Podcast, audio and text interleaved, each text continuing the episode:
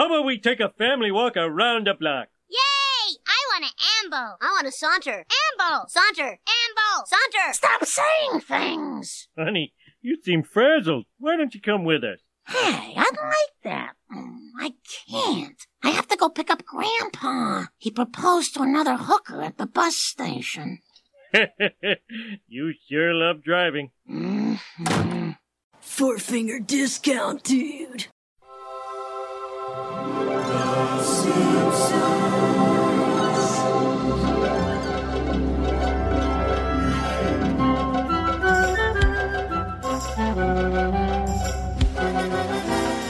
Welcome to Four Finger Discount, the very first new episode of Four Finger Discount for 2022. This week we are here to review episode EAB F15. It is Brake My Wife, please. I'm Dando. I am Guy. Welcome back to the 2 2. Uh, yes, and we're off to a flying start with an episode that is just fine. yeah, it was just kind of there. Had its moments, but it wasn't. Again, it just kind of felt like it was one of those. We've had, we've had this before. Margin Homer breakup. I feel like we've had this like four times this season. Just Yeah. It's like, come on, can we just move on to something else now, guys? But uh, before we get into the, the, the review, so we got we got a review of Brake My Wife, please coming up. We've also got our very first edition of listener question of the week. So we used to do this a long, long, long, long, long, long, long, time ago, and then we got so many mailbag questions. You did it with Mitch, handle. didn't you? Didn't you? Didn't you? You were out gallivanting. so we have been posting on Twitter and we posted on Facebook, and we're asking this week's listener question of the week is what is the episode from the golden era? And I consider golden era to be like season four through eight. That's when I reckon The Simpsons was at its peak. But golden era can be like first nine, ten seasons. What's the episode you tend to like the least? Not including clip shows and not including the Armin Tamzarian episode with Principal Skinner. that's the obvious go to. Think outside of the box. Doesn't necessarily mean it's an episode that's bad. It just means an episode that you tend to like the least. Because I think everyone's got their their handful of episodes that when it used to come on, you go, oh man, or you'd skip it or whatever. Yeah. So, listener question of the week coming up later in the show. Also, we've got our first Patreon prize draw for 2022. If you're a patron, you get access to this prize draw. We have the major prize draw and we have the minor prize draw. So, both of those are coming up a little bit later in the show. All the more reason to become a patron of Four Finger Discount. Exactly right. Besides all the exclusive podcasts you get as well and all the early access. But how was your break, Mr. Davis? How was your Christmas break? We took a little bit of an extended break this year. We thought we, we, needed it. We needed it, didn't we? It's, it's been tough times, COVID and everything. Just we took a break. Thank you guys for sticking around. How was yours, Mr. Davis? Yeah, no, Christmas at the uh, the best of times is a little bit of a not a oh, what's the word I'm looking for? Stressful? stressful um, event, but you know, this year with all the other elements thrown in, actually it was surprisingly straightforward. You know, Okay. but oh, having said that. Lou and I decided to, the lovely Louise, of course, decided to break it up over two nights. On Bok on Christmas Eve night, we did her extended family. Uh, we went out to a restaurant on the on the uh, pier here in Geelong, and it was a bit of a schmozzle, I've got to say. I'm not going to name the restaurant, but there's not too many restaurants out on the pier, so Geelong people There's will one know, pier, one restaurant. yes, will know what I'm talking about. um, let's just D- say that- define schmozzle. The food all came out at different times and at different uh, temperatures. Oh no, that's the worst. You can tell when they've been sort of lingering in the bain-marie for a while, and uh, no good. Yeah, Lou's son got a, a big schooner of coke just spilled all over his back, and then the poor girl who was who did it was looking a bit shell shocked, like sorry, and then just sort of ran off and didn't really clean it up or anything like that. So What? You didn't get like freebies as a result of that? got a free coke. One free Coke for an entire. Wow, we no, Yeah. mate, I'll be well, I'll be demanding. I demand vengeance. L- Louise, and I say this with love and respect and a little fear, uh, went a bit Karen on her, which was nice. Oh, actually, Yeah. on the manager. She said, she asked to speak to the manager, and this maybe I'm just old. I am old, but the, this kid came out. I'm like, you, you're running things. What's going on? um, but uh, not the best night. But then the next day. and this is going to make it sound like my family's great because we went over to my sister's house and we had a very, very nice Christmas lunch. Please tell me Margaret cooked the rice dish. Margaret did cook the rice dish that went primarily untouched.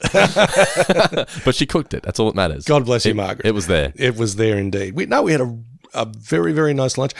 My sister Prue, um, Mm. an angel on this planet, made a caramilk pavlova. Wow, we.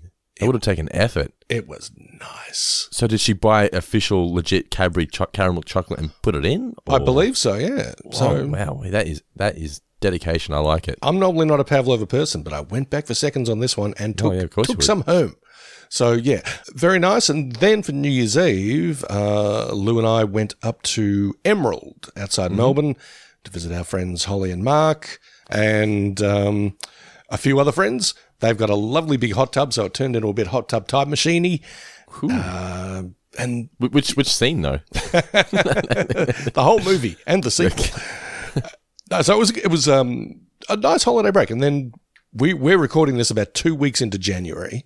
Yeah, what's the date today? It is The 11th. 11th. Yeah, I know this because I have my brand new Simpsons calendar that I got from Santa Claus on my desk here, or on the wall next to the desk. here. Santa. Yeah. So the, the the the days leading up to this have just been quite chill. I mean, today I was back at my nine to five ish job, uh, as well as my real job of recording a Four Finger Discount, and yeah, it's been good times. Good times, great classic hits. Dando, how about yourself? Yeah, Christmas was actually much better this year in the sense that A, Elliot understood the concept of Christmas, so it meant that I could have more fun because he sort of he thought Santa was coming, so he lifted out the cookies and the carrots for the reindeer and that kind of stuff, and so that was cool. Um, but it was just because we had it at our house, so we had twenty people at our house, which sounds hectic, but it just meant that we got to celebrate Christmas better because the last couple of years we had to come home early because it was kids' bedtime and stuff like hmm. that. We're here, we just you know put the kids to bed, just carried on having Christmas, and it was just Christmas can be. I, I'm known for being Macaulay Culkin in Home Alone when he says, "There's so many people in this house it makes me sick." Right. Yes. so that, usually by about one o'clock, that's how I'm feeling on Christmas Day. There's so many people in this house that make me sick. This year, I just embraced. it. I think it's because I listened to White Wine in the Sun in the morning of Christmas. Okay. Uh, and The Tim Minchin song, yeah. Yes, yes, yes. And there's a there's a line in there where it says something along the lines of, "These are the people that make you feel safe in this world."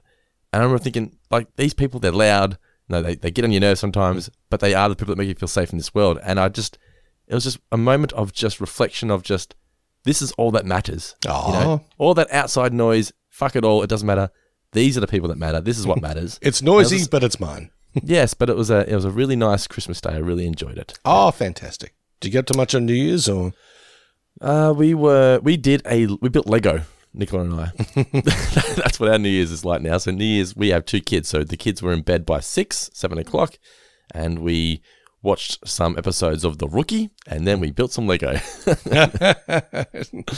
anyway, Steer into that middle aged skid, my man. yes, that's it. So brake my wife, please. Uh, and you mentioned earlier in an episode that it was just kind of there. I have to agree. We've we touched on it at the start. It just felt a bit repetitive. We've had this before, and it's, it's what I don't like about the the modern day versions of the Homer and Marge splitting up stories is that Homer doesn't seem to show any care. No, this was the, it was very much a band aid solution to a gaping wound. Yeah, but did, but did they actually split up in this, or did they just? No, Marge was- Homer, Marge is like, I hate you, Homer. That's right. Yeah, she said she hates when they go to counselling and it's all fixed. That's right. Yeah, because you planned a dinner. But it's just it was a similar kind of story where there's, there's, there's something that's Homer's done something to piss off Marge, but usually he. I, I did read a review that mentioned that early days, early seasons Homer was kind of along the lines of he knew he was a goofball. He knew he didn't deserve Marge, but he would also do anything for her. Where now it almost feels like they're friends living together, and she's just putting up with him his shenanigans. yeah, Homer is. It, it seems like he's starting to take it for granted. like planning a dinner isn't enough to make up for the fact that you've just been a shit person. Yeah, I mean, it's nice that the whole um, the whole town, or you know, a whole lot of members of the town, sort of came along and had the big banner, "We love you, Marge." It's like, but it's like, eh, is Marge doing stuff for all these people? I mean, she's really. I mean, we all love Marge, Heart of Gold, and everything like that. But uh, Why, yeah, did, why was Mayor Quimby there? why was Rainier Wolfcastle there? Yeah. I mean, it's nice if you can get those people along to your party. By all means, do so. I mean, it, it's a very nice, it's a wonderful lifestyle ending. Um, but at the same time, maybe throughout this episode, you could have had. Well, Marge is not just good to her family; she does nice things. She, you know, she was the listen lady. Listen, lady. Yeah. so, so, um, I don't know. I think that. Look, anyone can be a Monday mor- Monday morning quarterback and say you should have done it this way, guys. But you should have done it this way, guys. I feel like you really want to review the episode in Marge We Trust just so you can talk about the Listen Lady. Well, We'll I'll get to tell it one but- day. oh, look, it's kind of appropriate that we're talking about this not so soon after Christmas because it's three weeks or something, three weeks and change, or close to three weeks. It's 11 days. I know it's uh, because Christmas is a week. Yeah, three weeks. Yeah, yeah. yeah. Over three weeks. But this felt like very much like Boxing Day lunch, assembled assembled from leftovers. Mm-hmm. You know, it's like eh, that's not a full episode. Uh, that gag didn't work in that episode, but we can throw it in here because it's not really going to matter. That just felt like some assembly may be required. Yeah, it, it feels like season 14, it's almost like it's either a good solid story or, Or- it's an episode that has a couple of good moments. Yeah, or it's you know put together out of uh, mismatched clown parts. Hey, my favorite. So, what was your favourite moment from the episode, if you had one, Mr. Davis? I certainly did have some. Okay. Um, I'm I'm on record as usually not being a fan of Simpsons songs. Well, maybe not as big a fan of you as you are, Dando. I think you enjoy mm. them very much. But I the do, one in here about walking, I thought was actually pretty neat. I quite liked it. the walking one? Yeah, what did you think of the last one as well? By by Mr. Jackson Browne. With Jackson Browne, yeah. I thought that that, was a- take on, was it Rosary? Ro- Rosemary? What's the song? Rosie? Ro- Rosary, I Rosalie think, I think it's Rosie's the song. could well be. I'm not a I'm not a huge Jackson Browne aficionado. I mean, I like his running on empty and the Pretender as much as anyone else. So, but it was a nice cameo. But he's got a lovely voice, Jackson Browne. Uh, so yeah, I thought that was pretty good too. Honestly, I got the biggest laugh, much like Homer, out of uh, Editor and Chimp. As soon as I saw that, I was like, guys, totally either going to have a trivia question about this or it's going to be his favourite moment. if you could have a pet monkey, you totally would, wouldn't you? I totally would, but at the same time, I'm terrified. I think I've been on the record on the show about Yeah. this that uh, that particularly chimps don't fight fair. No, they don't at all. My favourite moments, so as crazy and ridiculous as it was Homer having all those gadgets in his car, right? I just loved the sheer glee of Chaka Khan, Chaka Khan, let me rock you, Chaka Khan. because it just reminded me of when you're home by yourself. And I, I appreciate these moments even more so now when I've got no kids here and Nicola's out, or she's usually taking the kids out. when you can just talk to yourself or sing a song or whatever, and Oh, no yeah. one's around and you're just having a great time. Oh yeah, look, I have no doubt that I will eventually shack up with the lovely Louise, but uh, so I'm going to have to get all my talking to myself out of my system, Yeah. which is going to be tough because I do it a lot. like Larry Burns. Who am I talking to? and I also liked, be- just purely not from a fu- from a funny perspective, just because it was so relatable. When Marge just screams, "Stop saying things!" Yep. I was like, "Man, that is just my life right now." when the kids are just going crazy, I'm like, "Stop talking! Yes, Shut up! Everyone just stop saying anything." I wrote that down as well. Stop saying things. Yeah, yeah, that's a it's such line. a great line. It's so good. Next question. You there, eating the paste. Trivia four. Brake my wife, please. You kick off, Mr. Davis. I shall. Okay, Mm-hmm. what was the tagline at the aquarium? Oh, that was dead fish are skimmed daily. Correct. Correct. All right. My first question is How fast can comic book guy's car go? You can only drive 38. Correct. 38 miles per hour, which is how many kilometers? Oh, that's a good question because 55 is 100k, right? It's 1.6 k's to a mile. Oh god, well that's maths. Hang on. So close to close to double and then take a little bit off. Yeah, so 38 is what 72? We'll say about 70, 70, 70, 70 75. Yeah. So it'd be between 70 and 75, right? 60 Or would it be more? two eights two eights This is is, this, 16 is, this is why we have 76. the podcast, guys. We're not good. We're not mathematicians. That's correct. 76 so around yeah, um 38 would be eh, about 70 something kilometers. I'm going to Google it right now. So what do you what are you- what are you locking in? 38 miles into kilometers. What are you locking in? I'm locking in uh, 72. It's 61 apparently. What the what? I thought it was 1.6 kilometers to a mile. See, I was Maybe going by that. Maybe it's 1.6 miles to a kilometer. I don't know. 61 k's. Anyway, Anyway, your, your next question. that, that's that's shit speed for a comic book guy's car. that is indeed. Yeah. Uh, what is the name of Lindsey Naegle's employer? Mm, no. Lost me. This is a tough one. Uh, Veriqual? Veriqual Cellular. So she just pops up whenever they need her now, does- doesn't she? Pretty much, yeah. It's just like she, uh, every episode she's a different job. Oh hi, I need. It's like she's like the uh, the crutch for a story now, isn't she? yeah, she's like an upmarket Gil. Yeah, that's you know, true. She, she's um, an upper middle class Gil, sort of going from job to job, and don't think she's really climbing the corporate ladder. But you know, she's keeping her head above water. You, you, you, you, you do you, Lindsey. What country would not let Homer and Steve Buscemi in? Was it Turkmenistan? That is correct, yes. Mm. I'm short one question because I too had the question about comic book guy's car. but I'll do another tagline question. What's the tagline at the marriage counselor? Oh, I didn't see that. What was it? The one who's wrong pays. That's not bad. My final question is related to the counselling. What name does Homer give himself on his list? Uh, I want to say Captain Cool, but I think he gave him. I think he ranked himself up. I think he was Commander Cool, wasn't he? Commander Cool, Commander Cool. Well done. Yes, very well played. All right, there we go. Brackets me. I think we did pretty good for the trivia for the first one for 2022. Clearly, we're back on our A game.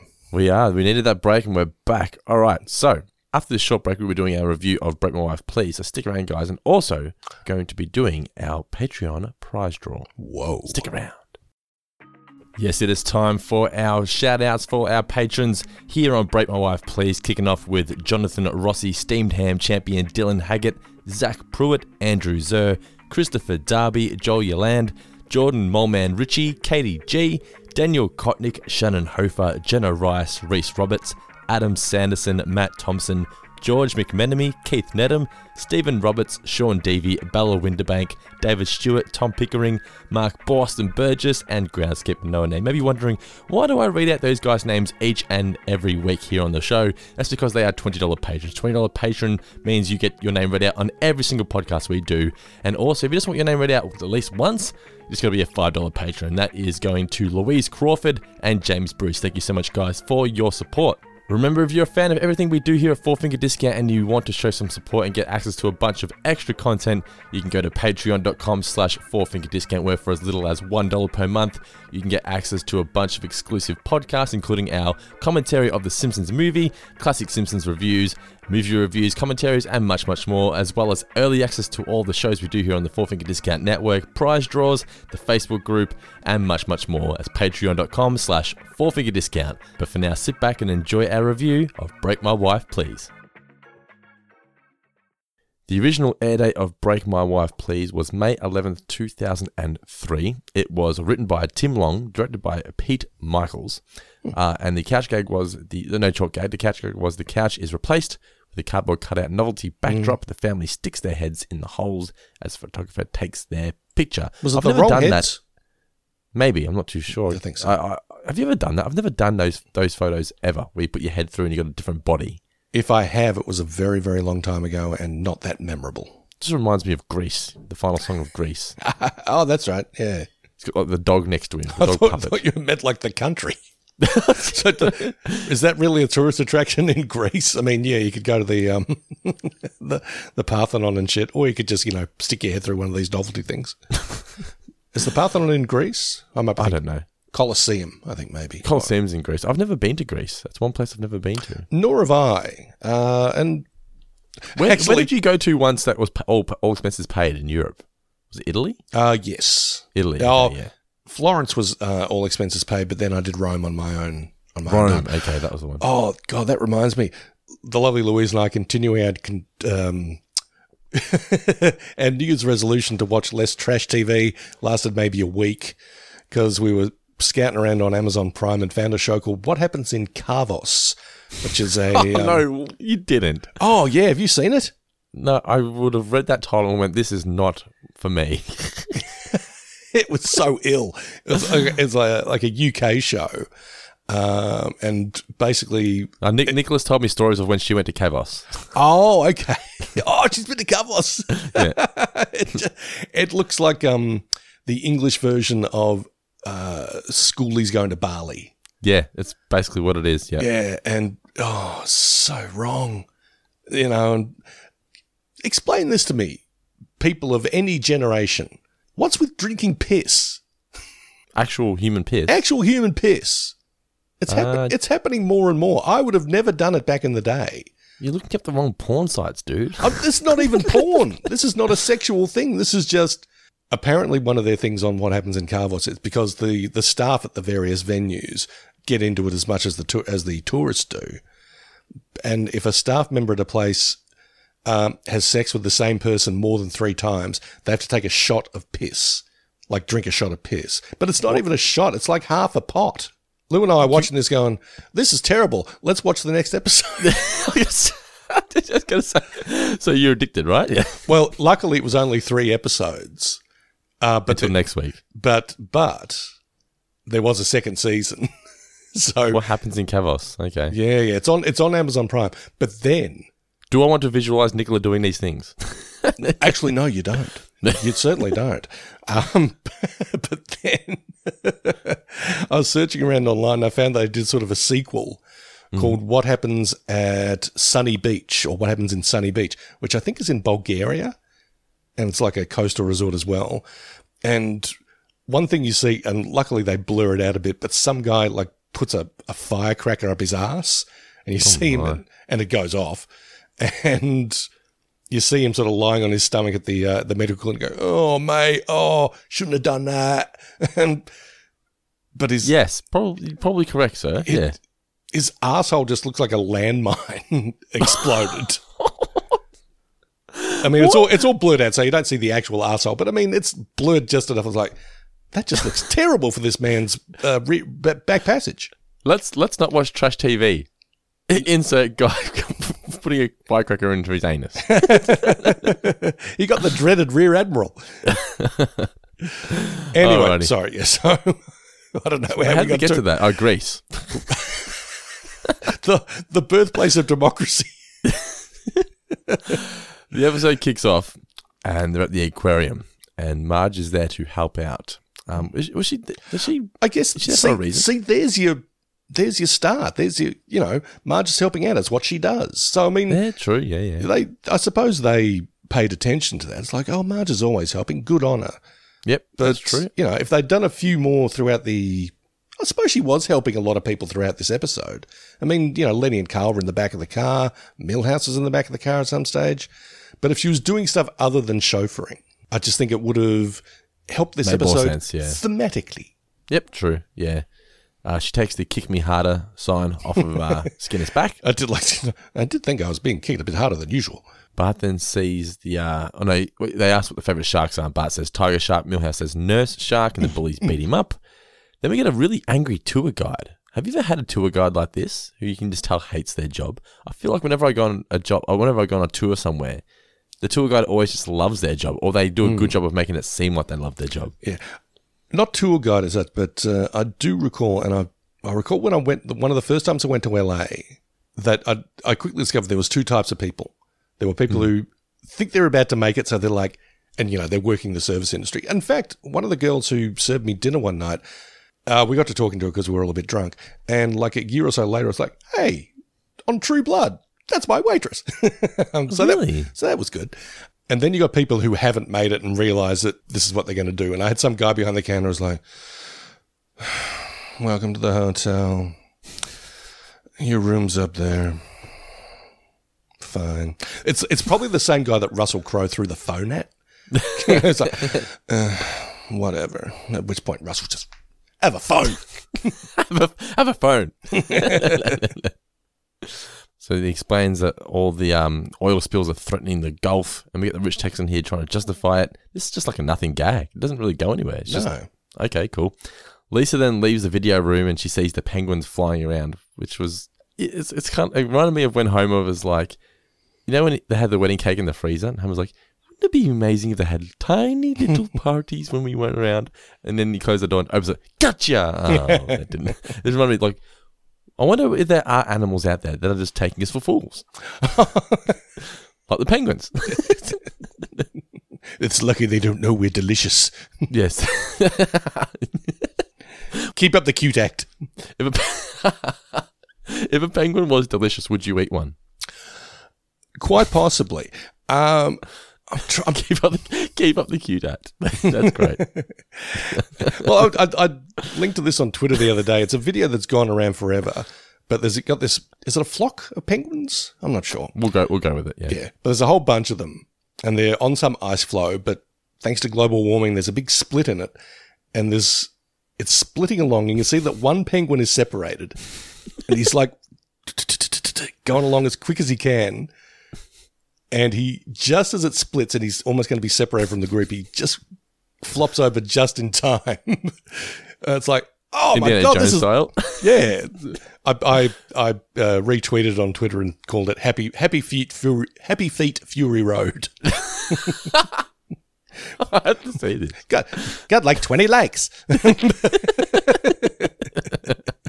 but yeah, um, I don't know if I did. Oh, Do you just crawl the internet during the day and just find random fucking videos? I, look, I, I follow some smart people who, some smart, tasteful people who occasionally throw that shit up, and then I will steal it and claim it as my own. yeah, there you go, there you go.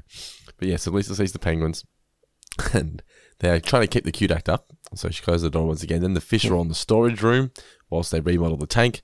This next scene here, though, reminded me very almost like of the Tracey Ullman shorts version of Bart, where it's the clam opening up, look at the pearls, and it's just Bart's ass.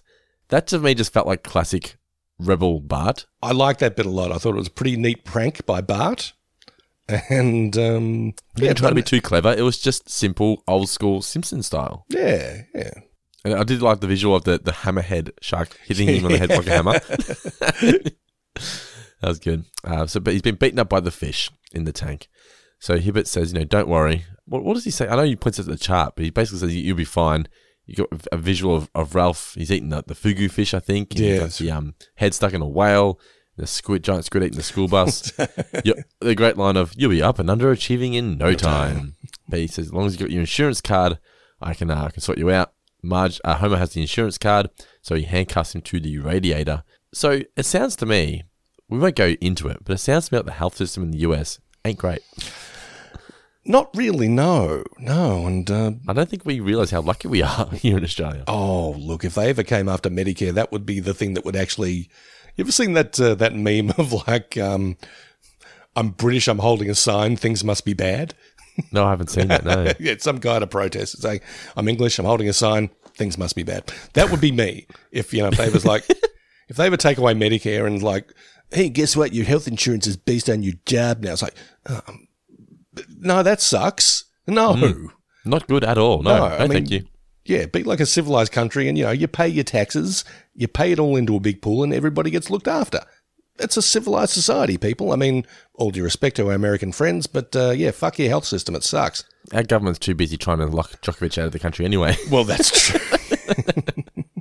Well, it's 11 a.m. on a work day, so he must be at that stupid bar. Is my husband there? I don't think he's here. Uh, hang on, let me check. Nope. What you wearing? Homer then finally arrives and he explains, Oh, I actually did really like this. This is the editor in chief. So he went to the video store. I've got here, remember when you used to go to the video store and watch the ads on the TVs? oh God, yeah. Like, that's how you knew what you were going to watch. You couldn't just look it up and look at Google reviews. You had to watch, and like that, they'd be on like a, a loop. So if you missed it, you have to wait for all the other ones to play so you get back to the one that you wanted to see. I didn't just do it at the video store. They used to have it uh, at some cinemas in Melbourne. Actually, Really? they, had, they had them in Geelong as well for a little while at the Village Twin before it became the Village Multiplex. They'd have this uh, wall of TVs, maybe you know like eight TVs or so, okay. but they'd be playing like maybe ten to twelve trailers on a loop. Uh, it was great. I, when I, when I was a young kid, I used to. You know, I'd go to Melbourne and do other things, but you know, usually I'd grab some Maccas, sneak up to the Hoyts Mid City because they had chairs next to the uh, to the next to, the, to the TVs, and just sit there for like half an hour, three quarters of an hour, just like, oh, new trailer for Alien Three. it was rad. Describe what you were most fascinated with when you went to the movies as a kid. I used to love, first of all, it was the smell when you walked in, but I used to love seeing the posters on the wall.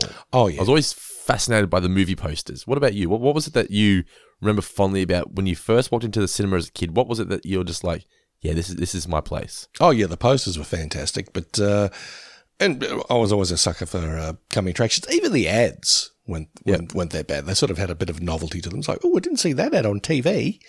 Uh, uh, but just the feeling that you were being you were, it was like going back to the womb in a way. You know, you're in this darkened space. Things are getting darker, but it's also kind of comfortable and cozy and relaxing. Smells nice. Smells nice. The, the smell of popcorn and sweets in the air. I don't know. It was always just a bit of a treat, wasn't it? I mean, you're, you know, you you're seeing something that you haven't seen before. That's you're, true, You're probably grabbing some nice snacks from the uh, from the concession stand or whatever. It's it's the whole experience was just marvelous, wasn't it? How often do you go back to the movies? Oh, you know, I- not at the moment. How- Not how- for how a often- while. Not for a while. I, was I going to say, but how often have you gone back to see the same movie at the cinema? oh gosh, in recent years, not much. Yep. I'm trying to think if I've actually done it sometime in the last ten years. My theory is if I go to the movies and watch it, and you know, I enjoy it, and I want, to watch it again, I can justify myself downloading it because I'm like, well, I've already paid my money to watch it. That's a good point. That's what I do. but I think I went and saw the Simpsons movie twice, Mhm. and I can't remember ever doing it for any other movie. I just don't think it's just what people do. Like, or am I just the minority? I don't think it happens so much these days. I mean, going way back into time, back to my What was when it was the only way to see something? I yeah. guess, I mean, I'm sure I said to my mates, "Want to go see Star Wars again?" Yeah. and I, I don't. I don't want to make you feel old or seem old, but No, was no. home video a thing when you were growing up, or was that no, not? that- no, okay, not yeah. till I was about ten. All right. And I remember Dad brought home this big boxy VCR. I mean, so fucking cool. Oh god, yeah. And I think he actually brought home like a copy of Star Wars from the video shop. I'm like, oh my god, Dad. It's in my house. So yeah, um, I would have been about ten or so when Yeah. uh, when we first got our first VCR. But it's just this scene with Homer in the video store just brought back fond memories of Oh, sitting there and just watching, watching. The, this would be a, a, tr- a commercial in the Australian stores, and I think it was to talk, talk about like the rating system, with the family all sitting on the couch and like there was a used to have the hasta la vista baby, and Mm. that was always part of the ad, and like they'd be covering their eyes when it was too scary for the kids, and there's a romantic one, and then the dad like, eventually, then eventually, it's just oh yeah, the whoa, what do you reckon? yeah, yeah, Gotta yeah. get some. Yeah, but yeah, when it's an R-rated movie, eventually it's just the couple on the screen on the on the couch. Because I got the old VCR out the other day. It was in the garage. I was cleaning it up, and I put in an old tape, uh, the Transformers movie that I never took back to the video store, and I ha- and I had that. Remember that trailer used to say, "Have you got what you pay for?" Have you ever hired a movie that wasn't quite right? the best of those though was do do do do do do do do do do and yeah, Would you steal a handbag, you wouldn't steal a hand. It's like don't tell me what I wouldn't do. motherfucker? I'm stealing shit all over town. I'm definitely stealing your movie. it used to be, it used to be so thrilling when you see that ad on a burnt DVD. We are noticeably not talking about Brake My Wife, please. no, we are not. So let's get back to it. So he's, he's watching Editor and Chimp and Buttercup of Autumn. He's laughing, crying, laughing, and crying. I just thought it was really good. I, did. liked, I, I did like that moment. I didn't mind buttercups of water. That's full talk. Marge says he needs to get a cell phone so that she can get in contact with him much easier. And this is where Lindsey Naegle pops out and she says, you know, she comes out of the morgue of all places. Yeah, it's it's hilarious though that I mean this is what a 2003 episode you said. This was 2003, yeah. Yeah, man. yeah, How mobile things, mobile phones were really just the thing back then. It's like you've got to have a mobile phone, and now they're Yeah. just now they're just phones. Do you still do you still call it your mobile? If I'm asking for a number, I say, what's your mobile? Yeah, Yeah, if I'm asking for you, I never say, what's your number? I usually say, what's your, what's your mobile? yeah. Yeah, but if I say, get, get your phone, yeah, it's always just phone, yeah. Because Who's got a landline anymore? well, uh, the only person I know, I've mentioned this on the podcast, the only person I know who has a landline is my Uncle Ned, who has the old school, where you like Oh yeah, wind it up. Is he charging admission for kids to use it? Welcome to the Museum of Civilization. But um, but yeah. Anyway, so she, she gets the uh, he gets the cell phone from Lindsey Naegle. Um, and he, he wants the phone that plays the Mexican dance. it was like that though back in the day. Remember when you to have to um have to get polyphonic ringtones, Oh yeah. and you could like manually make your own one. Good times. Oh god. Or, or there were just so many ads for like get the crazy frog ringtone. Bada bing ding ding ding ding ding. Oh, fuck the crazy frog. That's something I haven't thought about in a long mm. time. Wow, we. Mm. Homer's talking whilst driving. He's called up Barney. Barney says, "You know, need need to get hands free." What do you think of the Black Power scene? I was like, "This was fucking random." What's the point of that? I was, I was like, let's just get four random African American characters in the car together who would never be hanging out together. No. Just so we can have Homer say Black Power. I was like, I don't understand. He goes to buy a headset, but unfortunately, when he goes to buy the headset, Homer being Homer, he gets sucked into buying all the other gadgets. He got upsold. He did. I've been upsold before. We've all been upsold before. We certainly have. Yeah, you can't say no to the to the salesman. You- you might not like you anymore. Well, true. You know, they might sell you a dud. They might sell you dud stuff. I remember. Have you ever walked out of a store and gone, "I just got suckered"? I, I, thi- have. I think I have. I can't remember Yeah. exactly when, but I'm sure that there have been occasions where it's like, I don't think I came out good in No. that in that deal. I'll tell you what. I was, I was so frustrated yesterday. I'll, I'll tell you a quick story. Listeners will know about the e-bike that I purchased, the battery that makes the e-bike go fast now um, is a bit of a dud. It's not working. So right now I've just got a bike, which is good. I mean, I need it to go right. so it doesn't go by itself? no, There's no e. what- Well, there's no e to it. no. Oh, that sucks. And I've been following the instructions about the battery. I mean, it's like you've got to charge it after every use, or you know your ion cells will go dead or whatever. I'm like, eh, what the fuck? So, and which I've been doing. I mean, I've been following all the instructions, and the guys who sold to me aren't back on deck until like the 16th. But I've already fired off an email, but I'm going to be calling them saying Oh, you, f- you know it's serious when you fired it off. I did fired off an email. Uh, uh, but you know, like looking on their site, a replacement battery is something like 600 bucks, and I'm like, Well, so so this is the battery that it came with. yes, Well, surely it's got a warranty, right? I yeah believe so. So yeah. Well, you, you, hopefully you get a replacement. Otherwise, the patrons will go there and they'll start knocking on some doors. That's right. But anyway, so yeah, but that was me yesterday going, I think I got suckered. Uh, so Homer's got all the different gadgets in his car. So he can chuck a car and he's cooking, and then he drives into the water, tries to send the SOS with the fax machine. Transmit, transmit. Come back from commercial, he gets rescued by the Navy rejects, as he calls them. HK, the Coast Guard. Yes, and then we get Judge Constance Harm. Thankfully, for only a short little scene, Yeah. she removes Homer's license. The dogs eat them, and she says to burn the poop. Homer is an annoyed. Uh, you know, I can't drive to work. Can't drive to the store. I certainly can't drive to the store at work.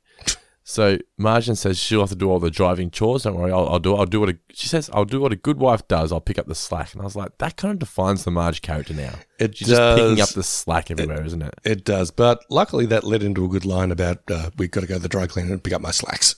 I know. I re- heard that. and I was like, guy's are gonna love this. I guess I'll have to do all your driving chores. That's what a good wife does, picks up the slack. That reminds me, we gotta pick up my slacks at that dry cleaner in Shelbyville. Why can't you use a local dry cleaner? Uh, I didn't want them to know my size. Have you have you ever done that? Like gone to a gone to a place because say you've got like a regular fast food joint. Yeah. And it's like I can't go there again because they'll know that I'm just eating too much Maccas or something. So I'm, I'm going to trying go. to think of. I, there have been instances where I haven't returned to the same place. I can't remember what it was for. I'll have a think about it during this podcast, and I will come back to you because there definitely are places where I'm just like, I can never return here. Oh, I know what it was. I know what it was. Elliot had part, just spilt water all over the front of my pants as I was picking up this pizza one time. Oh, and it it, it just it flat just looked like I pissed my pants. and no matter what I'd said, they would like I can tell. Even though I explained to them, oh, that was his water bottle. They had that look in their face, They're like, looking at- sure, let's, sure, buddy. Hey, do you want a pizza? it's like, yeah, fuck you guys. I was just like, I could never come back here ever again. that was one instance, but anyway. So yeah, so he's oh, so she's picked up the, the guys from from the strip club, and they want ice cream. And Marge says, "We'll see." Oh, that always means no. That's true. It's true. That's true. When I'm asking Nicola, "We doing it?" We'll see. Nope. We're not doing it. Homer is waiting for. Uh, he's waiting. Is he waiting for Moe? Oh, he's waiting to go to Moe's. That's right. Homer's waiting to go to Moe's, and he's very eager to get there. So Lisa suggests you take the public transport. This next line, I was like, What? "Mm, mm, mm, mm." I don't. It doesn't. It's not even funny. It doesn't make any sense. No. We just had an episode where Homer became more open to the idea of the homosexual community, and he's saying it's for jerks and lesbians. I'm like, uh, no. I don't think that ever. I don't think that would have worked in 1990 as opposed to 2003. Just I don't think it would have worked in 1950. No, it's not a not a good line. No. Uh, so he says he'll go for a walk.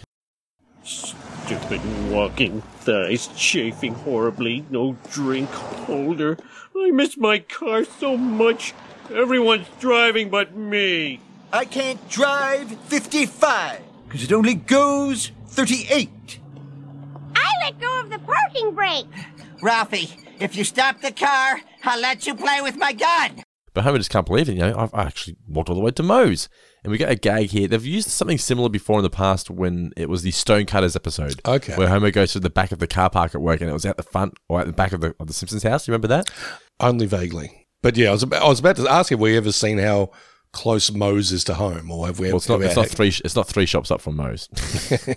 No. It's not on the same street, but it was just. I've seen some people say they they hate this because it's so cheap, but I feel like this is the kind of thing that Conan O'Brien would have written into the show. Like he, he was he was all up for this kind of wackiness, so it worked for me. But it's time for the drunkening. Moe tries to get him in, but Homer says no. Walking is my new beer. So then Moe also considers going to barber college. Oh, we get the who am I talking to? Homer then says walking makes him feel healthier, which it does. It is honestly, if you want to exercise, you don't have to go for a run. No. you can just go for a brisk walk, and it's great. It's good for you physically. It's good for you mentally. To quote Mentally out, especially, to quote, uh, yep. to quote uh, the Latin, "Solvitur ambulando," which means it is solved by walking. Oh, well, there you go. Learn something new every day. So, if you go for a walk, right, don't take your phone, or if you do take your phone, turn it off and put it in your pocket, or put it on mute. Yes, Go or, out and you'll, you or use never, it for music or something. That's true. Yeah, yeah. Don't don't sit there and look at your phone because you see. So I go for a walk around here, you see all these people just walking around looking at their phones, and I'm Yeah. like, you're missing the world. Yeah, man. like you don't even realize how much you miss just because we're just so fixated on our phones these days. Old man Dando coming out. but uh, you know, Susan's making him healthier. So Lisa asked for some syrup. Normally, I'd have driven to the syrup. Margin arrives and she's panicking because the dentists are supposed to be there five minutes ago. So she tries to ram all the food down their throats. you know, I did like the funnel with the pancake and the cereal. Seemed pretty efficient. That's Marge. Top notch, Marge. We don't have time for choking. Calm down, Stresserella. I'm stressed because now that you've lost your license, I'm a full time family chauffeur. Now, now, honey, we all appreciate what you do, but real chauffeurs have uniforms and licenses. You could get in a lot of trouble with the livery commission. To hell with the livery commission. Arch, you don't know what you're saying. What's the livery commission? What are they? I, I guess they're the commission that oversees chauffeurs. I guess so. Yeah, and Marge is to hell with the livery commission. So clearly the cracks are starting to form here. She's she's at breaking point, Point. which is mm. completely understandable. I love when she says that to hell with the livery commission. You don't know what you're saying. Homer then walks to work. He's on his way. He sees the traffic jam and Edna and Skinner are in there. Like Skinner, you've got a catch there with Edna. What are you doing, buddy? Oh, no. She wants to get down and dirty in the in the traffic jam. You get down and dirty with Edna. you don't do a teacher evaluation test. Oh, you, you've got this big crush on Edna Kay, and it's understandable, Dando. Yeah, I've got kids now. I'm into milfs. Well, she's not, she hasn't got kids. Old, I'm into older women now. It's it's it's this it's the sad stage of your life when the uh, performers in MILF scenes are now age appropriate. I liked Homer's description of the cars as metal coffins. I've never heard that before, but it's a great description. They really are. People who have to commute, it's basically like the coffin. It's your metal coffin. You- It kind of spend- is. I've heard it a few times. It's usually by sort of angry stand-up comedians or, Okay. or or usually old hippies in the '60s who are like, look at all those nine to fivers on the highway in their metal coffins, man. Bishop to Queen four. We're playing dominoes. I said uh, Bishop to Queen four. All right, all right, Jeff.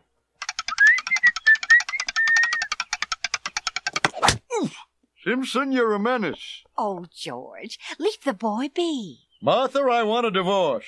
Oh, George, you've made me so happy. Homer's first. He's the first one to arrive at work. Mr. Burns is waiting there. He gets him gives him a ticket to the 1939 World's Fair. He then tries to walk himself, and his legs break, and he tries to drag himself to hospital. I was just like, yeah, they've pretty much killed the Burns character, haven't they? Hmm.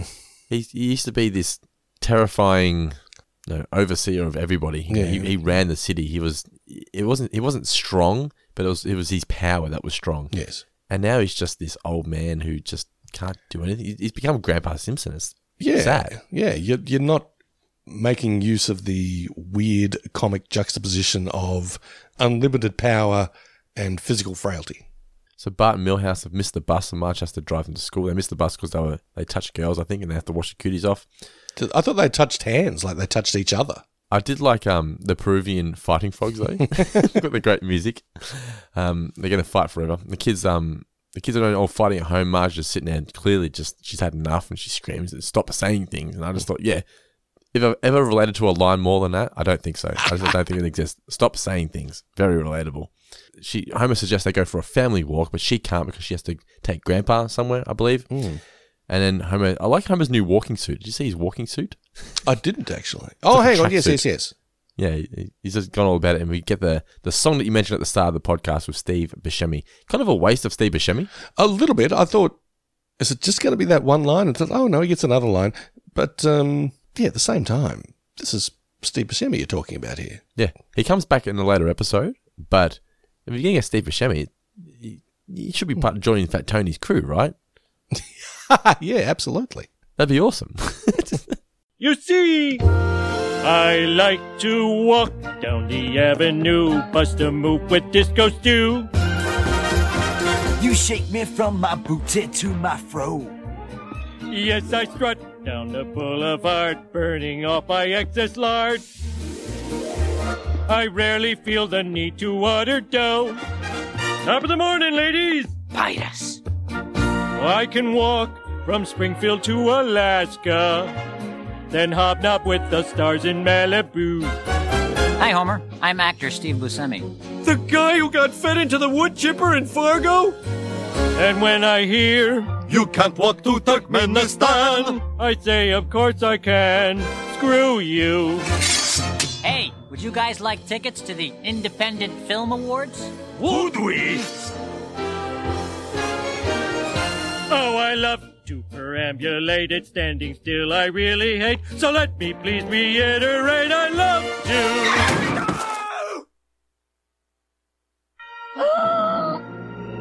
My feet are inside me. Um, we come back from commercial. We learn that he's got a shattered pelvis, and Marge explains how I don't understand. Like I wanted to stop, but I just accelerated, and then she spills the soup on Homer as well, and she kicks out his walking cane in a few moments, and it's got to the point where Homer's realized, wait a minute, you know, you- you're trying to kill me, and she she's subconsciously trying to hurt him. She's like, I, I don't like you. I hate you. I hate you. I hate you. I got here. This episode's getting dark, man. Yeah. Like Homer's showing no remorse or no care for Marge. It's hmm. woe is him. I I understand he got hit by a car, but you've been a dick. Yeah. and with something this kind of grim or this kind of important to the Simpson marriage, I don't know. I think you'd want to devote the whole episode to it in a proper way. Yeah, not just the final mm, act. Yeah, yeah. Not just make it a yeah, a third act kind of twist or something. Or, you know, end of second act kind of development. It's like no, you have to have this brewing all through the whole episode, which they do to some degree, but not very well. Because I, I I forgot what how this episode ended, and when Homer started enjoying walking, I thought, oh, this could be fun because you could have him possibly he comes across a place that he's never discovered before because he never hmm. walked, or he joins a, a marathon or something like a walking marathon, or you know just Yeah. something fun. Yeah. But then they had to go back to the old Marge and Homer are having trouble with their marriage again. Yeah, like I "Oh, said, man." assembled out of just various bits and pieces grabbed from various places. So Marge suggests they go to a counselor, and uh, there. So then we got uh, Apu and Manjula. She's um she's thanked him, or not thanked him. She's um what's the word I'm thinking of here? Punched him? Forgiven him. Oh, she's yeah, forgiven yeah, him. she's forgiven him, Yeah. but still punches him in the stomach, even though, well, you know, it's an upgrade or a, a, a diminishment from being elbowed in the mouth. Yes, exactly right. Or was it in the groin? Well, I think he was showing off all his broken teeth, wasn't he? Oh, that's true. Yes, he had missing teeth. You're right. Yes. I've been married to my husband for 10 years, and part of me wants to kill him. Perhaps you feel that your husband sees you as less of a partner and more of a doormat. Nothing could be further from the. You could be onto something there, Doc. Oh, oh, sorry, I got a lot on my mind. That's okay. Take your time. All right, before you came in, I asked you each to make a list of the people that are most important to you. Homer, you first. There's Homer, Homer J. Simpson, and Commander Cool, aka me. That's us in a nutshell. I care so much about you, Homer, but I'm not even on your list. Excuse me. I don't know who's do- who's doing the um who's doing the counselor's voice. Is It was Hank Azaria. yeah, it's a good one. I yeah, like it's really good how, like, we're season 14, and he still created this voice that feels original. Yeah. Yeah, it's really good. I liked it. But I liked the uh, when he looked at Homer and he saw money. the counselors, people who are counselor psychiatrists, must be able to like walk down the street and go, "I can make money off you. I can make money Ka-ching, off you." I- I- ka-ching, do, ka-ching. do you reckon they can just look at people and just tell? Like, they must be able to. Right? there must be signs. There must be like little things that people do to make them seem obvious that they're good pigeons, good patsies. Have you ever been to a psychologist? I've never been to one actually. Yeah, yeah, I did. Um Probably Yeah. should. I think it yeah, look, I, I think it's something that has become more and more mainstreamed. Accepted. Yeah, uh, particularly among men in uh, in certainly in the in the in the 21st century. Hmm. I was talking about this with uh, with Lou the other day, and one of the best things that's happened is you get blokey blokes sort of justifying it or using the or using the metaphor of like, well, when your car breaks down, you take to a mechanic, and when your leg breaks, you go see the doctor, and if your head's not right, you go see a shrink.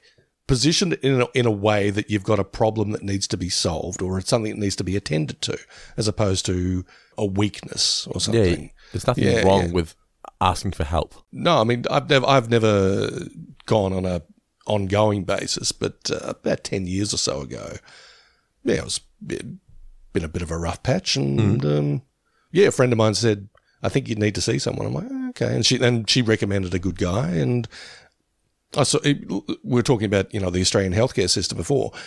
If you get a referral, you can you know get like a ten like, like a ten season uh, a ten uh, what do you call it match Session. pass or something ten session pass where with a lower uh, per per uh, session rate. And yeah, by the time by the time my ten sessions are up, I'm like I've got a lot out of my system here. I've gained some tools to sort of understand where I'm coming from and why I was feeling as bad as I was. Feeling a lot better. Yeah, look, I highly recommend therapy for honestly, even if you don't, even if you don't have something that's major impinging on your life, if you think you've just got a slight sense of dissatisfaction, um, it can help just talking over with someone and talking over with someone who's a professional. I'm just talking about with you. Well, okay. No, but seriously though, yeah, Look, I, I think I will be. It's just, life just seems stressful and tough at the moment, and I know I've got it much better than a lot of other people, but it's just a lot happening. There really is. I say to you, as I say to myself, I say to everyone out there. Yeah, I mean, find someone you can talk to, whether it's a, a, a, a sensitive friend, someone you can trust, someone you feel is not going to judge you or anything like that. Um, but if you feel it runs deeper, then by all means, yeah, track down a professional. Although that's pretty hard because I mean, I think everyone's feeling the same way. Yeah. and and our professionals are kind of booked solid at the moment. But don't feel any any shame or um, what's the word I'm looking for? Hesitation about doing so. No, it's it's a perfectly uh, rational thing to do. In fact, a very rational thing to do. Everybody should probably do it at, at some point in their life, and Oh God, yeah. you you won't understand how much better you. I've had so many people tell me, I didn't think I was going to enjoy it. I didn't think I was going to get much out of it, and I, and I did it. And like even after one session, they're just like, I can't believe how much better I feel. Yeah. I just I just had so much shit I had to talk about. I didn't realize it was there. You know. Yeah. but uh, the counsellor here asks Homer and Marge to list the most important people in their lives, and Homer, being the horrible husband that he is, doesn't list anybody but himself on here. And that's the problem. They don't make Homer likable until the very end. It's like, how many times do you have to make this guy, this character, be a dick, be a dick, be a dick? Oh, we did hmm. one nice thing. Let's forgive him. Yeah. It's like, oh, come on, guys. We gotta help her. If Marge isn't happy, I'm not happy. And if I'm not happy, Moe is very happy. But for once, this isn't about Moe. What should I do, Dr. Hot Dog? All right, I have an answer.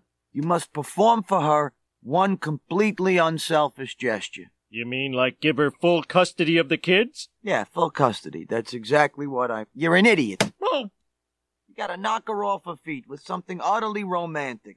Something that says, I care about you. I see. Do you have any suggestions? I do, but the hour's over. Here's a dollar. Romantic dinner. Gotta go. So we're now at Moe's, and Lisa, Bart, and Homer are trying to organise what what can they do for Marge. And Lisa explains Marge's favourite food. Can you remember what it was? She likes peach crumble. And what what's the, what's the meal? That's dessert. Oh, I've forgotten the meal. Julienne potatoes. Oh, that's right. She just thinks they're neat. Yeah. Nice little throwback there. But yeah. By the way, fun fact: Oscar-nominated uh, actress Julianne Moore. Her actual name was Julianne Potatoes, but she changed it to Julianne Moore. Get the fuck out. Are you being serious? no, that's not true at all. I believed you, man. I trusted you. but yeah, so Moe comes over and says, you know, what's going on? Can I help out? Everyone says they're going to chip in and help. This is the um, where the Carl's chef's kiss meme comes from. Yes, it is. Yeah. Uh, so what? What's with Homer saying? You can just bring a bag of ice. Is it because he doesn't want Carl from. I think he like, thought it was the meal was too fancy or something. Maybe. Fine. Yeah, yeah, yeah. But the, yeah, the yeah, the kiss. It's great. what do you think of the top three gifts of all time, Simpsons wise? Homer through the hedge. Homer backing into the hedge, That- absolutely. that's number one, I think. Yes. Um.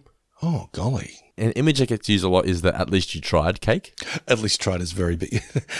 I've forgotten what episodes it's from, and god damn it. I had a bunch of guys on Twitter who would, or or maybe on Facebook, who would occasionally use this um, shot of Homer sort of looking sultry. He's in the kitchen, and he's sort of looking over like, mm. um, and they do it anytime, you know, like you were mentioning someone hot. Like it's like, Okay. it's like, oh, that's julienne potatoes, and then the other someone to go, yeah, and put up that picture of him going. Mm. I gotta find it. It's great. Oh, actually, no, you know what's good for that is Milhouse's eyebrows. Yes, that's. Uh, I don't think there are any Lisa ones or Bart ones. I think they're generally sort of older characters. Well, there's the Milhouse one. Uh, There's, uh, there's got to be at least one, Yeah. surely. But yeah, the, the, the Homer through the hedge is the number one for sure. Oh god, yeah. It's got to be. That gets used so often. So uh, yeah, as I said, everyone says they're going to chip in and help. Margin arrives home, and everyone is in her backyard for the big party for Marge. Flanders, however, has mysteriously been called out of town because he received a letter from Jesus to go to Montana. I did like from Jesus brackets H Christ. Yeah. the sea captain then gives Marge a, a fish, but he feels underappreciated because all these men died and she doesn't give a good enough response. Kind of feel bad for the sea captain. Yeah, He seems like a really lovely person. he does. You know, and he brings a not just a fish, but a nicely looking cooked and garnished fish as well. Lost twelve men in the process. Yeah, I can understand why he'd be a little put out. 12 men. Twelve men.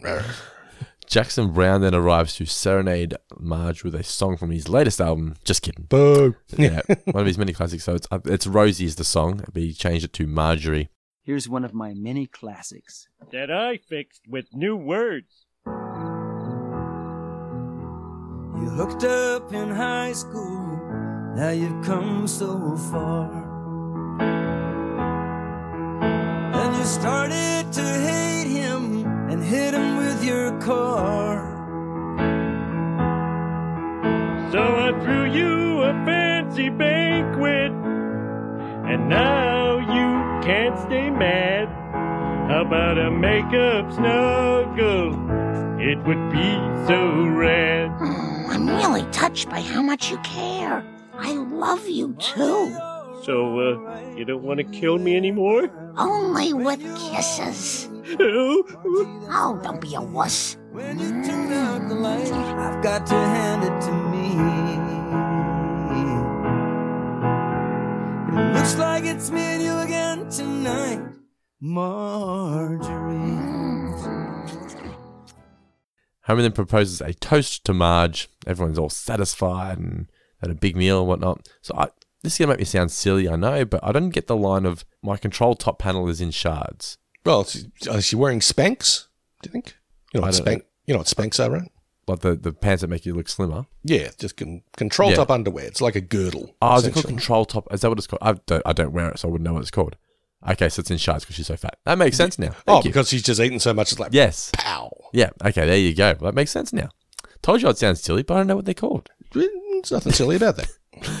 Marge then thanks everybody, and Homer says, "You know, we cooked, you clean." Just kidding. He's got the bus boys from France. No, he means America. And turns on the sprinklers and tells them all to get off his lawn. I would love to do that. Like sometimes, you know, when you get to a, you have a party at your house, you get to the point where you're just like, I just want to go to bed. You're talking about this wonderful Christmas you had. I think you got this subconscious thing about, I really wanted to turn on the hose. No, but have you ever had a party where you're just like, I just want to go to bed? Can everyone just like leave now? Oh, you- yeah, that You've always got those stragglers at the end who just won't go home. And you're like, you, go, you go put your PJs on, you start brushing your teeth, and they're just sitting there. You're like, It's get the fuck out of my house. There's a great um, old school Saturday Night Live sketch back from the very early days with like Bill Murray and John Belushi. Um, done like a 50s B movie called The Thing That Wouldn't Leave. And, you know, Belushi's the last guy at the party and he's like sitting on the couch and Bill Murray saying, oh, got to go to work tomorrow. My wife and I are very tired. Belushi's going, hey, it's a great movie on TV. I'm going to call some buddies. We'll watch it over here. No! It's exactly my life. Yes, when when I had friends before I had kids. but yeah, so that's the end of the episode. Everyone gets everyone bails from the backyard, and that's it. There, there, there you go. There you have it. Yeah, Brett, my wife, please. Not a not the best episode. Um, it wasn't terrible, but I feel like the rest of the episodes in season fourteen on a, as a whole will be much better than this one. It's been a bit of a bit of a letdown. This one, I think. What about you? Uh, as they say, they can't all be winners. No, they can't at all. And it wasn't it wasn't bad. It had its moments, but it just wasn't Wasn't one I'm going to revisit anytime soon, I don't think. I can't imagine myself doing that, but hey, we've uh, revisited for this episode of Four Finger Discount, and uh, we did it so you don't have to. What did we learn, Palmer? So, what'd you learn from the episode, Mr. Davis? I must admit, when Reservoir Dogs, Pulp Fiction, Sopranos, Fargo star Steve Buscemi show, uh, showed up, I was like, so that's how you pronounce Buscemi. Is it Buscemi? I thought it was Buscemi. I think it's Buscemi. Buscemi? My Yeah. whole life I've said Buscemi. For ages, I was like Buscemi. Oh, really? Okay. Steve Buscemi. I'm sure people said Buscemi. it's it's one of those ones that like, how do you do this? I'm, I'm pretty sure that the bus is bus, but the shimmy, the shemmy, shimmy, shimmy. No, I've no, always said Buscemi. Well, I, I- just learned that a trip around the world with Buscemi just looks like a whole lot of fun. it does, doesn't it? Which which celebrity, if you had the chance to go on a worldwide trip with, which celebrity would you choose? I feel like you would go with Pitt, like modern day Pitt, Oh, yeah, actually, that would be good. because he's got some fucking stories. He can get you into wherever you want to go. Even like DiCaprio, whilst they're like grounded to an extent, you just feel like they'd be up for anything, though. Oh yeah, and they don't seem like they'd be. They don't. They don't come across like they've got uh, an attitude to them, or like they feel like they would make you feel like you're beneath them. Hmm. Especially Well, I- DiCaprio. I like to think that. Yeah, I'll, we'll leave it like that. Let's never meet them.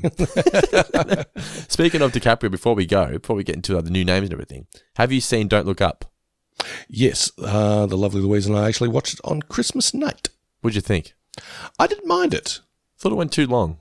a bit long and a bit sort of meandering, and parts of it didn't work, but parts of it did really did. So, um, yeah, you've got a lot of people like, oh, don't look up, bloody hell. It's like, yes, a, a lot of it was very blunt and obvious and all that kind of stuff, but sometimes you need to be blunt and obvious when you're dealing with a big issue like uh, the end of the world. I was watching it going, so this is like modern day idiocracy. Pretty much. Yeah, But, I mean, Jonah, but Jonah Hill was very funny. I didn't mind Jonah Hill. I thought Meryl Streep was not good. This was not a good performance. No, it wasn't She's- great. Yeah, but uh, but I liked DiCaprio. I liked J- uh, I liked uh, J Law. Good to see her back. I like Mark Rylance as the sort of Elon Musk Zuckerberg kind of guy. Yeah, there was a lot of good stuff. I'll tell you, I thought was really good. And It was uh, Timothée Chalamet as the Yeah. um, as the um, skater boy. I thought he did a really really good job. Yeah, he was very likable, wasn't he? Yeah, I, I mean, I'm inclined to like Chalamet anyway. I think he's a think he's a good. this is me being old. I think he's a good kid. He'll go far. From this day forward, your names will be. It is time for the new names of Brake My Wife, Please. The current leaderboard stands at this. I'm afraid it's going to be a hard time to try and catch up to Phil Hawkins, but uh, in third position, we have a tie between Steve Roberts and Luke McKay on 10, Talia Enriquez on 19 in second position, and Phil Hawkins on a big 28 in first position. He may have taken out the title, but anyway, Mr. Davis, what have you? What have they got for us this week? The new names challenge, indeed. Oh, you're right. I mean, look, it's it's Mr. Hawkins's game to lose at this stage, but that hasn't stopped uh, a fair few people coming in and giving us the good stuff, so to speak. Uh, we get an honourable mention this time around, and it's uh, it's our friend Talia Enriquez Talia. who gave us a, a not a bad one, but it didn't quite fit. But I, it's too good not to give a shout out to. Talia Enriquez's new name for this episode is Max Power Furiosa Road. What kind of a throwback to your, your penguin story? Yes, indeed. but let's get into gold, silver, and bronze. We'll start with one point that is divided among two people. Two people get one point each. And guess who one of them is? Pat, Philip Hawkins? It's Philip Hawkins. uh, these two new titles are a little bit alike, so decided to give them a point each. Philip Hawkins gave us Driving Miss Crazy, and Luke McKay giving us Drive Me Lazy. Both these guys seem to always come through with the goods, so they there's a reason that they're equal third and first position. So well done, Luke and Phil. What else we got? Not bad work on both their parts. Two points go to Jordan Saville. Jordan Saville. He's now on four. What has Jordan got? Jordan gave us Big Yellow's Taxi. Yeah, very good. I like that indeed. Very, very good. A throwback to who sang the original song of that? I believe, I want to say Joni Mitchell. Joni Mitchell. That's right. That is right. Yep, Joni Mitchell. Pay paradise, put up a parking lot. And the the the crows. What are they called? Counting crows. Counting didn't- Cro- the Counting Yeah. Crows, yes. And three points. Three points go to. Now, this, you might think, yeah, it's a bit simple, a bit straightforward, but it works for Mm-hmm. mine, Dando. It works. and it's Steve Roberts with Look Who's Walking. I like it a lot. I looked. That, I like that one a lot. That's probably that's definitely my favorite. So you definitely picked the, the right person. done, it it? did. Yes, for sure. well, that puts uh, Steve outright third position now on thirteen points. Ah. So well done there, Steve. Talia is on nineteen, and Phil Hawkins is still on top on twenty nine points. All right, Mr. Davis, that has been the new names. Remember, if you want to be part of the Guy Davis New Name Championship and hopefully win yourself $200 at the end of the season, just going to be a four finger discount patron. That's the simplest way to do so. No tier. All tiers get access to it. So just a four finger discount patron, and you can be part of the Guy Davis New Name Championship. But now it is time, Mr. Davis, for some mailbag. Mailbag. DeVale! DeVale is here! Ooh! All right, Andrew JP is the first question here. He says, If you were writing an editor in Chimp reboot, what would your pitch be? This one's for you, guy. What do you got? oh dear. It's hard to improve on perfection. Uh, I don't know. I think you'd have to have like. I don't think I'd do a complete reboot, but I think I'd in, I think I'd insert editor in chimp into the Marvel Cinematic Universe and make him J. Jonah Jameson. I was going to say, looking for Peter Parker. Get me Parker. Get me Spider Man. Which film do you think you could slot in the best? Do you think the Spider Man film, Spider Man franchise? I think so. Slotting a chimp in. uh, next question comes from Andrew Swan. How would you guys go if you weren't able to drive around and had to rely on family, friends, public transport, walking? My nan went her entire life without a driver's license, nearly 80 years. And it used to be, I forget about it now, but sometimes I think about it. It's like when we were kids, we'd spend school holidays at Nan's house, and Nan Marlene, all every single week. And we would walk everywhere. So if we had to go to Corio Village, which is like a shopping center, it'd take half an hour to walk there, but we'd walk there. We'd go to Hungry Jack's for a treat, take us half an hour to get there, but we'd fucking walk there. And it, we wouldn't complain because it's like, oh, it's at Nan's house, we walk. Uh, It's just so much easier to drive. So once you get your driver's license, you learn to drive everywhere. But sometimes, yeah. yeah, as Homer has in this episode, you get a real sense of satisfaction once you've walked somewhere and you get there and you're like, it wasn't so bad. And I feel better for exercising. And I got outside, I got you get a some little fresh bit of physical exercise. You get a bit of uh, psychological workout, Yeah.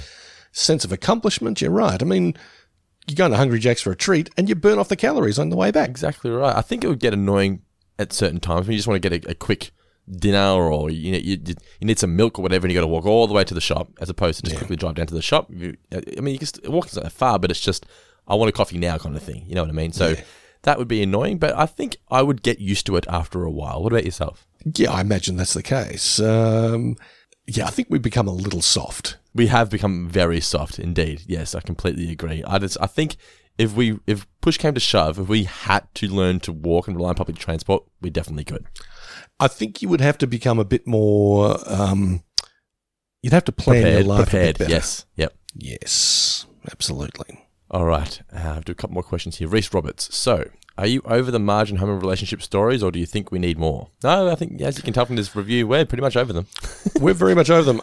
I'm glad you brought up that question because I was thinking about it. I don't know if they've ever done an episode on The Simpsons. It's a bit of a sliding doors thing that show. Oh, they probably have. You know what life would be like for Homer and Marge if they hadn't met, if they'd gone on and done different things with their lives. I mean, I'm sure they have. The episode, the uh, the mysterious voyage of Homer, was it when the uh, Colonel Klink, the ghost? Remember that? Oh, yeah. And I think Marge marries a rich person or something. I can't quite remember. Maybe it's the president. I think maybe, maybe Marge becomes the first lady. That sounds about right. But, yeah, not, but up yeah. to this up to this point, we haven't had an entire episode dedicated to it. No. But I'd love to have like a sliding doors episode where they just it's almost they hooked up or they yeah, they met up and, and fell in love, but no, something happened to sort of Put them in different make directions. that make that not happen. Yeah. I, th- I I think you've done enough storylines where it's been Marge forgives Homer for being Yeah. a joke. yeah, pretty much. I think you could probably do a few more where it's like, well, what if they didn't get married? You know, what if they weren't together? What would be cool would be a uh, if they took the what if approach.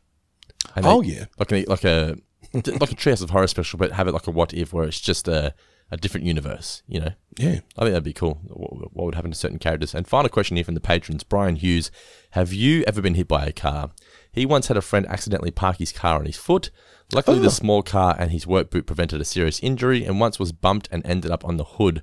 but he was able to kind of hop up the last second, so there was no harm done. If I've been, I remember, so I was riding my bike down the road, then the footpath when I was a, a small kid, maybe mm-hmm. you know between seven and ten, but kind of that era.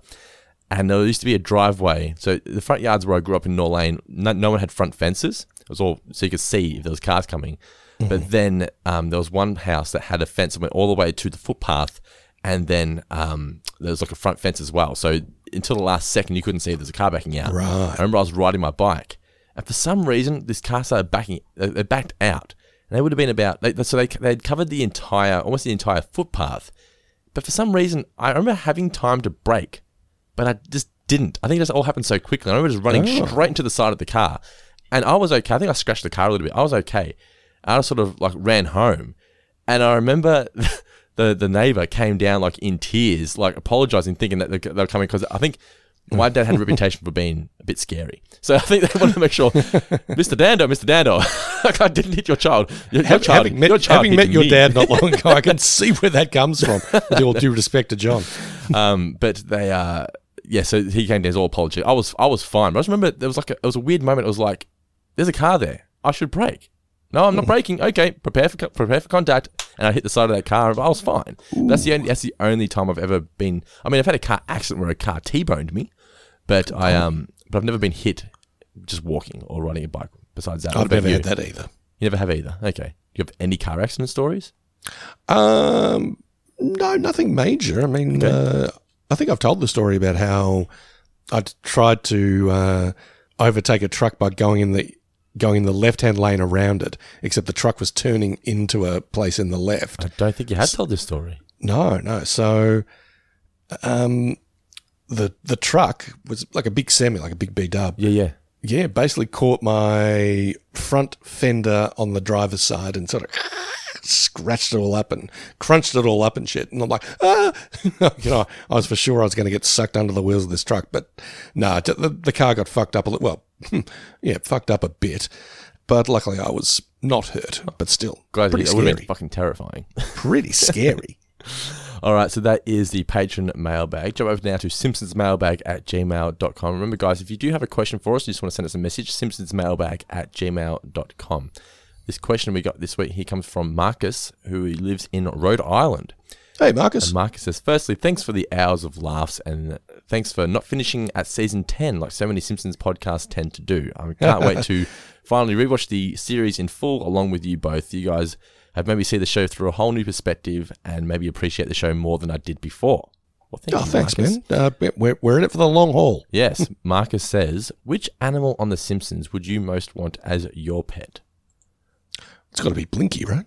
Blinky's a good one. I was thinking Stampy if there was if I was able to have an elephant. um, Santa's little helper just because I'm a dog guy, but also I loved. I always felt sorry for Super Dude, the little uh, little lizard or Oh, whatever was that that's got right, killed in uh, yeah. Who Mr. Burns.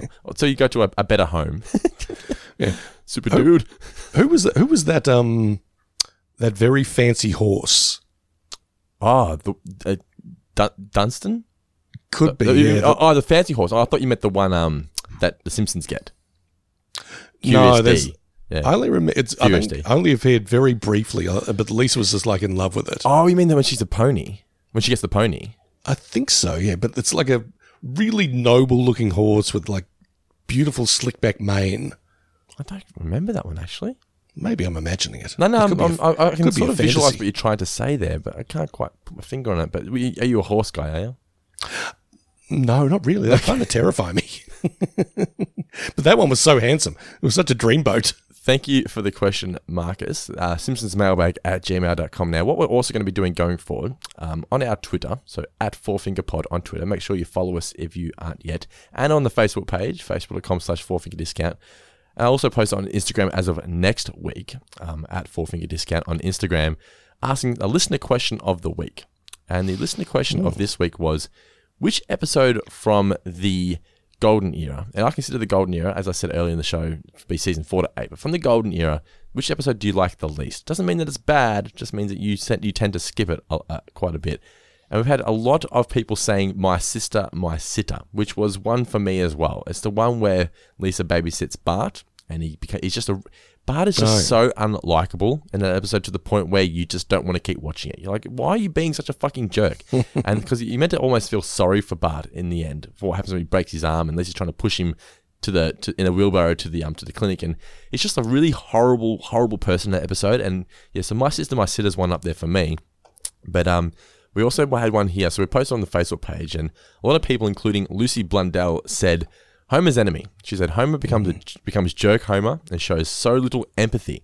Grimes was annoying, but I feel for him. But yet we're supposed to laugh when he dies. It feels like a very South Park episode to me. Well, South Park, that's that's that's fine. I like it. South Park's great. Check out our podcast, going down to South Park. But I, you also mentioned to me that Homer's Enemy is one for you. You've never been a huge fan of Homer's Enemy. It is, yeah. It's one that I I probably wouldn't revisit. Uh, I think mainly because The Simpsons has a very sort of it's got its own kind of reality. You can relate to it emotionally, psychologically, all this kind of stuff. Yeah, yeah.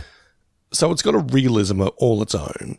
But when you sort of impose real world realism on Springfield, it, it just strikes me as a bit of an, an odd fit or a bit of a disconnect. So, you know, when someone actually points out, this guy's the worst, you know, everyone should be dead because of Homer Simpson and all this kind of stuff. Also, yeah, it kind of grates on me a little bit. I don't think it's a, I don't think it's a bad episode.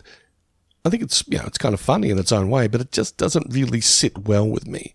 And also, I yeah, I mean, for you know, for even though he's correct, I just yeah, Frank Grimes is like, eh, yeah, you're kind of a dick, pal. you know, so the kind of person who's like, well, I'm just telling it like it is. It's like, yeah, well, sometimes people don't want to hear it like it is. You know, give me that, give me a spoonful of sugar. Another one that's been getting thrown around is the canine mutiny when Bart gets Laddie and he gives up Santa's little helper. A lot of people don't like it because they. It's one of those sort of forgotten episodes. That, one actually, I remember like it never used to really get uh, syndicated all that often.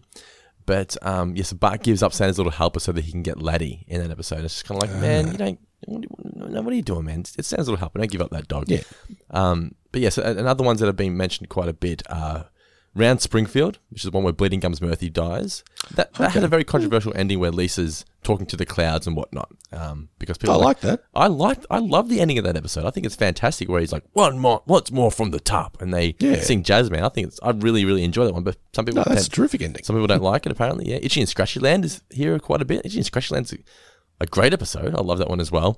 Itchy and Scratchy the movie. A lot of people are annoyed at that one because uh, it's Bart never actually gets to see the movie until like Oh, much much more in the future. It's like sometimes you need to be taught a lesson. you know, sometimes you don't always get what you want. So I don't, I don't mind a story for that one. But one for me was uh, was certainly, uh, and this is gonna make me sound very um common, but I was never huge on a streetcar named Marge. Oh, I just I, um, I think it's mostly songs. but you you usually like songs. Yeah, but this one wasn't like a song and dance when it's like the, the characters throughout the, the streets. Oh, it ah, was, it was yeah. more of a stage show. But I just remember as a kid just finding that one quite boring. It just, I just wasn't wasn't invested in that one at all. And um and the other one being when I was a kid. It's funny because it's, it's a song one as well. The Sherry Bobbins episode, Simpson Califragilistic Expiala Annoyed mm. Gruntious, Annoyed, Annoyed Gruntious. Yeah, yeah. I was never huge on that one either, but as I got older, I fucking loved that one. And we interviewed Maggie Roswell, the voice of Sherry Bobbins, and various other characters. okay. And she was just like the loveliest lady. And I just, it made me see the episode through a whole new light. Because now when I watch it, I'm like, she sang that for us right in front of me. like, it's Aw, it's nice. awesome. And the, and the, mys- the mysterious voyage of Homer when he eats the chili pepper. And he goes to the, the weird world and he has the visions and everything. And Johnny Cash is the voice of the, the fox and that. That was one when I was a kid. As, as a kid, I'm saying I always skipped it. As I got older, I appreciated it more.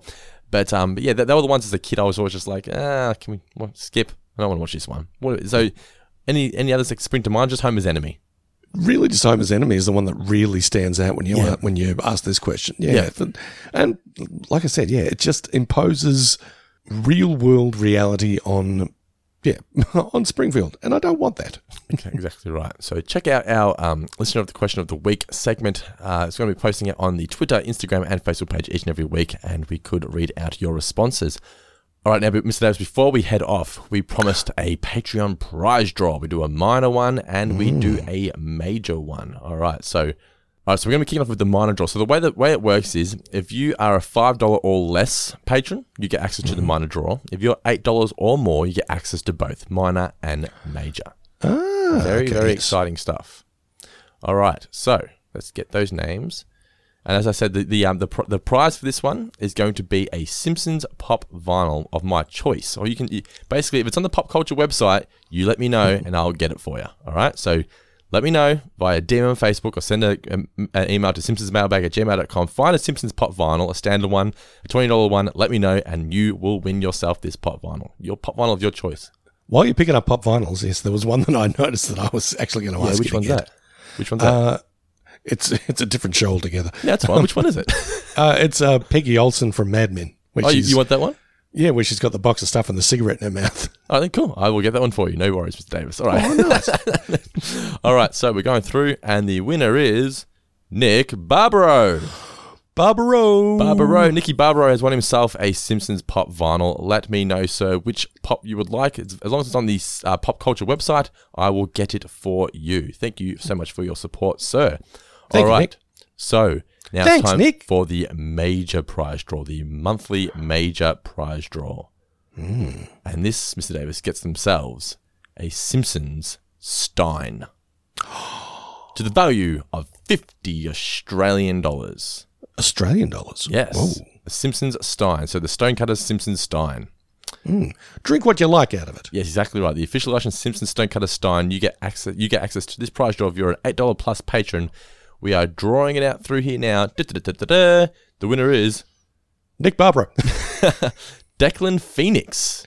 Ah. Declan Phoenix, you have won yourself a Simpsons Stonecutters Stein. Thank The you. man so much with the many CDs. Oh, of course. Yes, we spoke to Declan on Zoom this week. Thank you, sir, for uh, for for being a four finger discount patron, and I hope you enjoy your Stein. Just message me on Facebook your address. I'll get that Stein out to you ASAP. Don't forget, guys, like I said, be a four finger discount patron, support the show, get access to a bunch of exclusive podcasts and the monthly prize draws, which will be happening the minor draw and the prize draw each and every month.